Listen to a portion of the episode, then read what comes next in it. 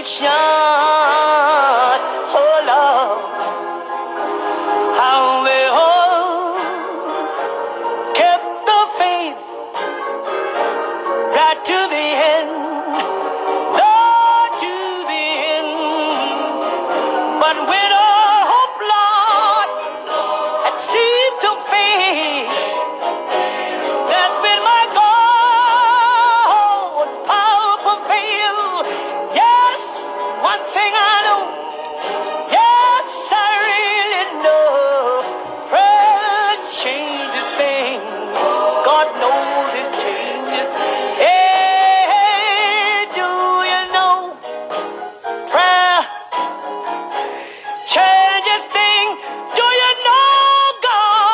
अच्छा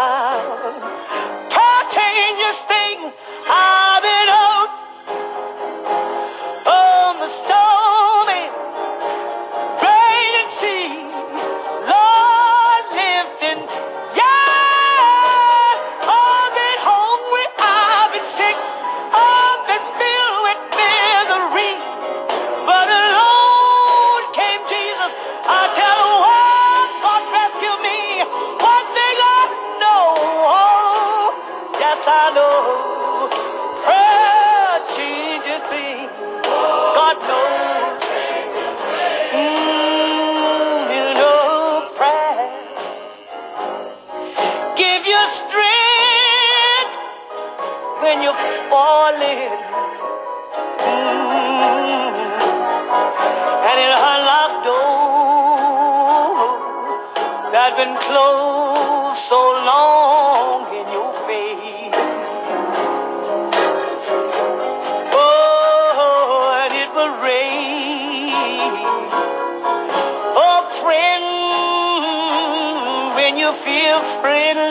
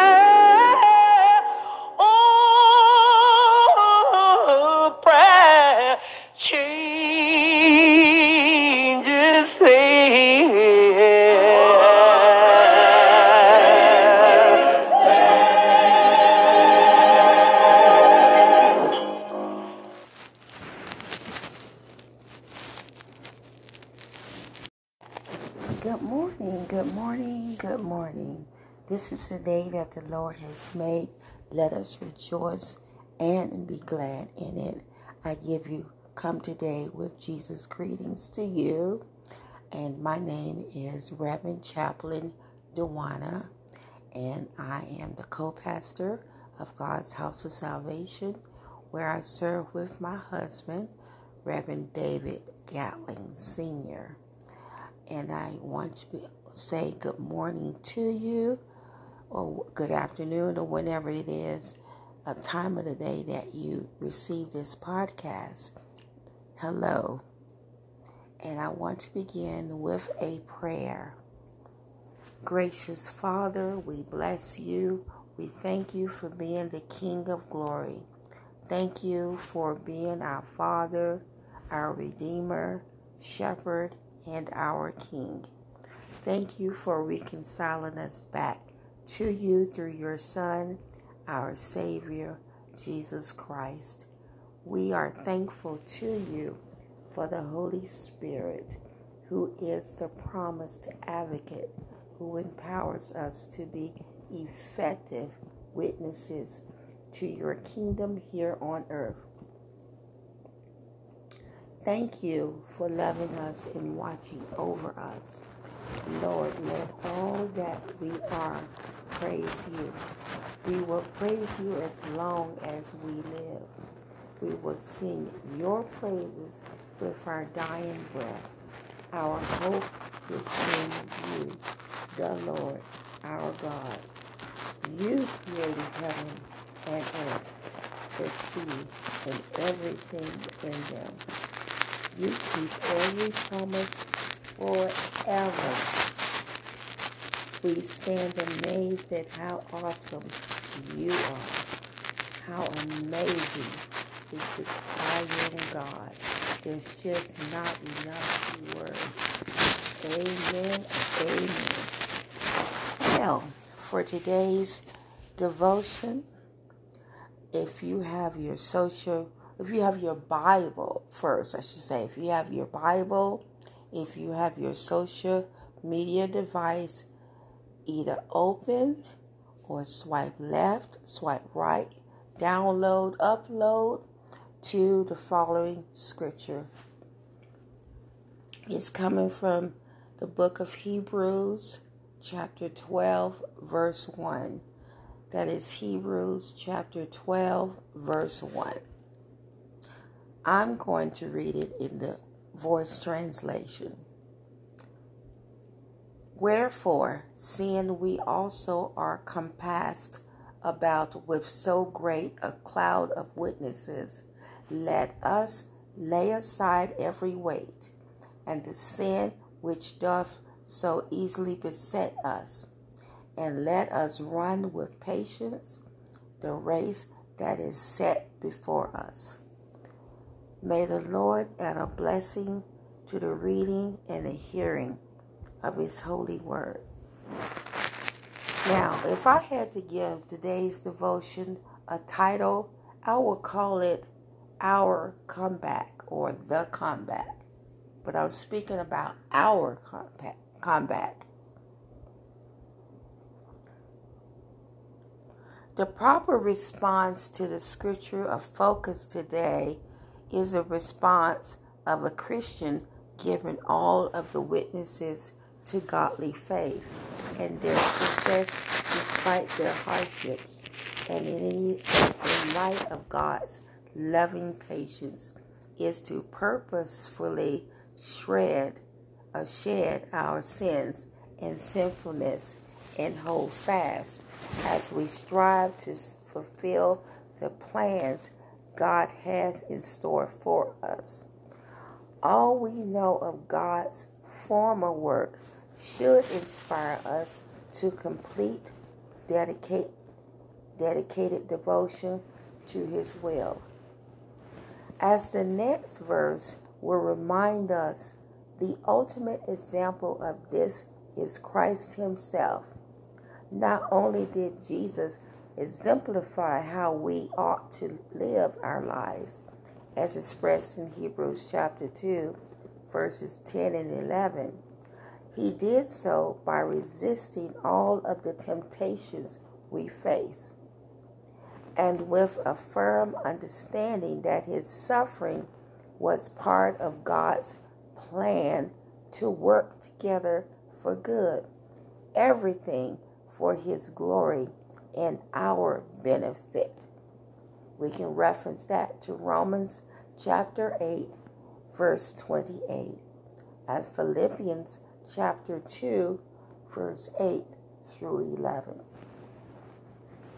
To us today, we must lay aside every weight.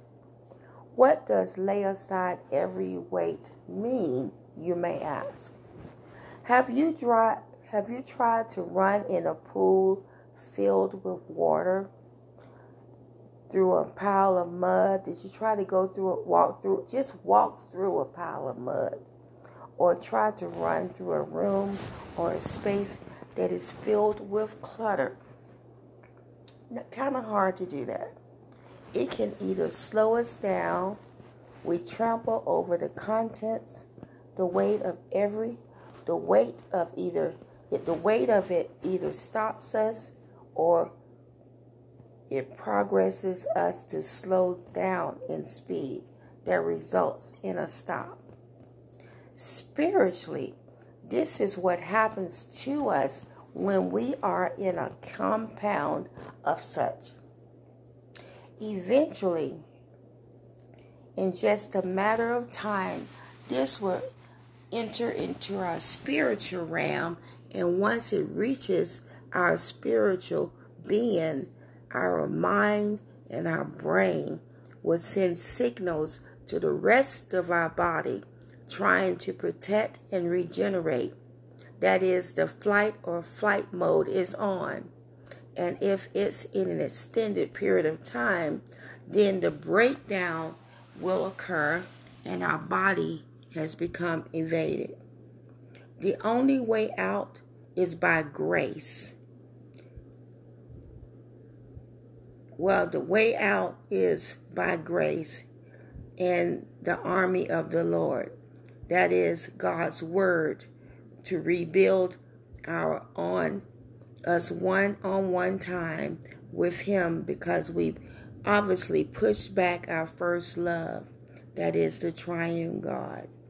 If we had just stayed in our focus on him, this key element, we would have been reserved and preserved. When things got hot, the temperature getting hotter, we would have been able to come out damage free.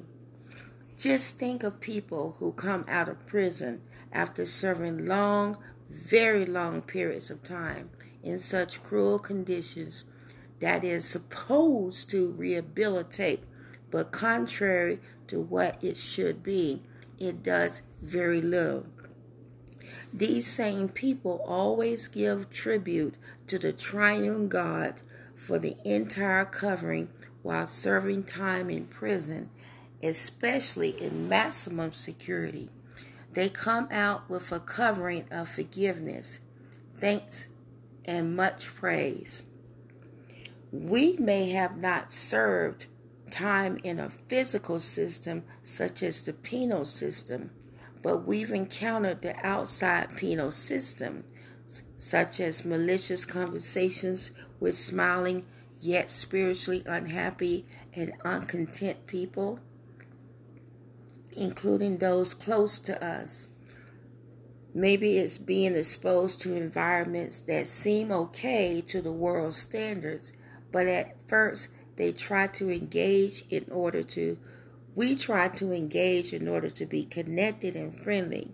But these people just want to kill, steal, and destroy. And the triune God covering us. They want to steal all of that and kill it and destroy it as well. Scripture tells us in Proverbs 23, verse 6 through 8 do not sit down and eat the bread of a tight fisted fellow or desire any of his delicacies. For deep down, he's keeping track of the cost.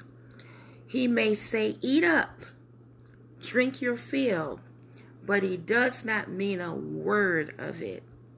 You'll be sick and lose what little you did eat, and you'll waste your breath carrying on a pleasant conversation. In other words, don't accept every meal cooked as it's an assignment of an attack. We think this is nice, the meal planned, the pie, the chicken really cooked to perfection, and the greens oh so right and taste so good.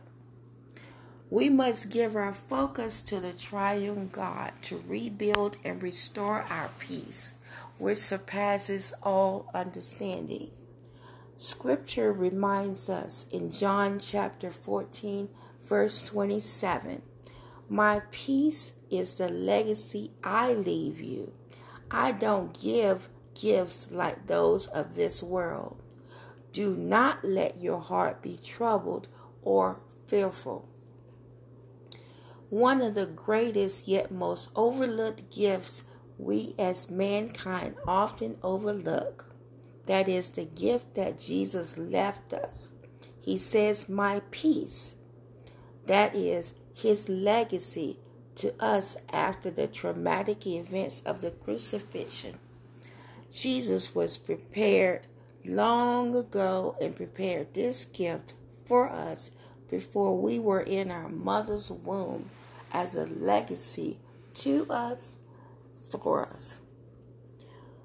Most, if not all, physical and emotional dysfunctions have remnants of this message today. It doesn't come on all at once. However, it does progress over time, and if not attended, can cause decay and it cause death. To the world we live in, it may go like this. Say the world, say the word, and it helps conjure itself. Calm. The ah sound dwaddles. insists on taking its time. We ride for a second on the exhale. If only the release lasted longer than a syllable. Perhaps once calm came on its own and settled in when worry or obligation retreated. But in a hyper stimulating world where intrusions is the default, interruptions are benignly labeled notifications and watches. Don't resist. Don't rest silently. On, on wrist but buzz with the demands of others. The nervous system is constantly pitched into arousal mode. Calm no longer arrives unbidden. Calm no longer lives here. It has to be actively sought. On the psychological, scientific context, holding on to our peace and calmness involves losing unknown treasures. For example, doesn't calm reside in the absence of effort? Given the nature of modern, of modern human awareness, the relief of stress now constitutes a stressor itself. The standard prescriptions master your breathing, meditate on your mantra, clear your head can themselves spark anxiety, especially if you attempted them before with no success. Yet science suggests there is a path through this conundrum. Calm is both a physiological, or I should say a psychological state, and a physiological one. And so it can be found by resetting the collaboration between the body and the mind. The dividing line will vary from person to person, but somewhere between the two a new balance can be collaborated.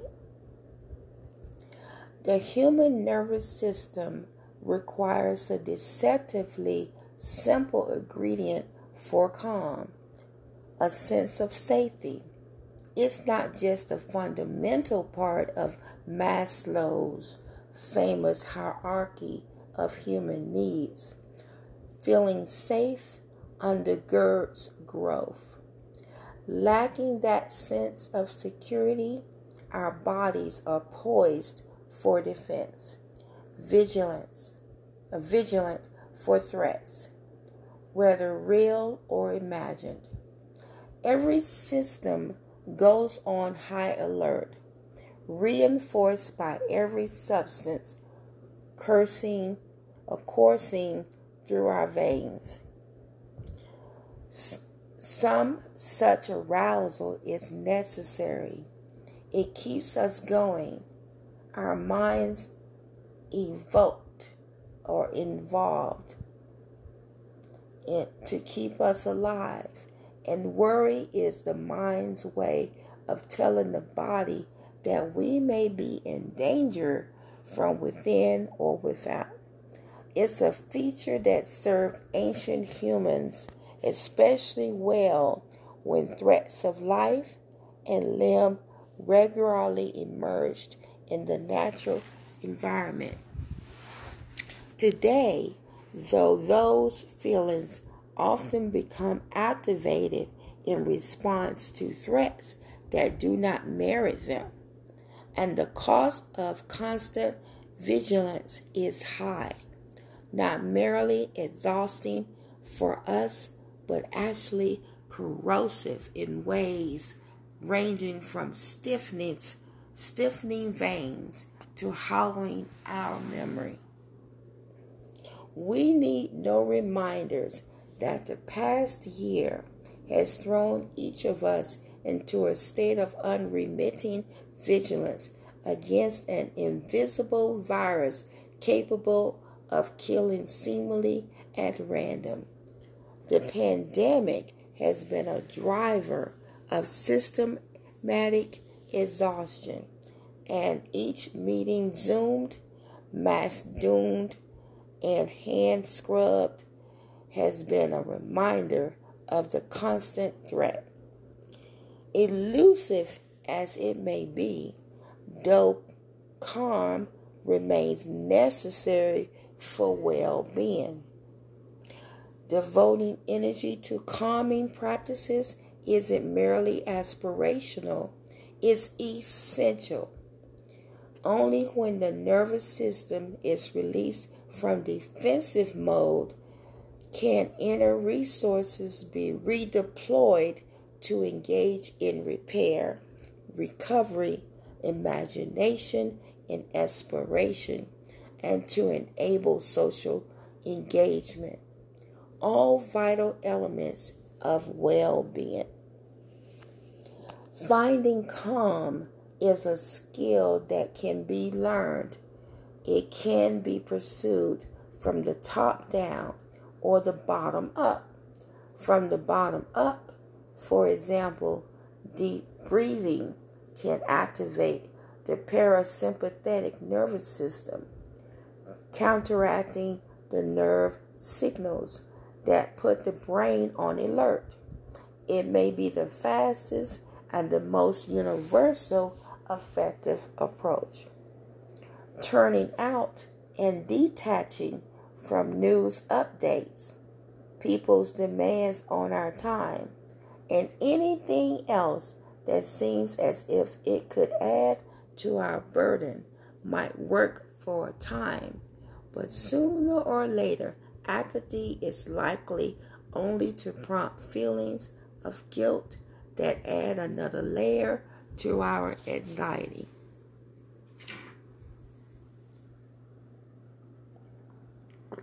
How having a reliable practice to call on to quell distress and restore calm allows us to respond to life's real challenges by maintaining focus, intelligence, and intention. A single approach won't work for everyone, but fortunately, there are multiple paths to reigning in racing thoughts and physical reactivity. Ideally, one develops a portfolio of go to practices. Now, this is just the scientific part of how to stay calm and stay in faith. So, today, let us rise, go walking, lift some dumbbells, lift some cans, lift some books, drink water and good and drink and drink good protein instead of taking in deadly wines and booze and recreational drugs and engage in um, conversations that don't help us. Rise today to focus on the triune God as we focus on ourselves. And when people look at us, they will see God's preservation and the legacy.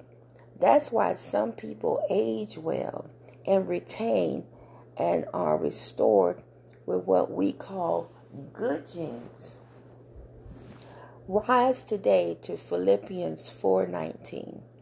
And my God will supply every need of yours according to his riches in glory in Christ Jesus. That is the voice translation. Rise today to Philippians 4, verse 7. I'm reading it in the voice translation. And the peace of God, which surpasses all, all, all understanding, will guard your hearts and your minds in Christ Jesus. This concludes the devotion for today. May you go in peace. Selah. Love someone, love yourselves, forgive others, definitely forgive yourself.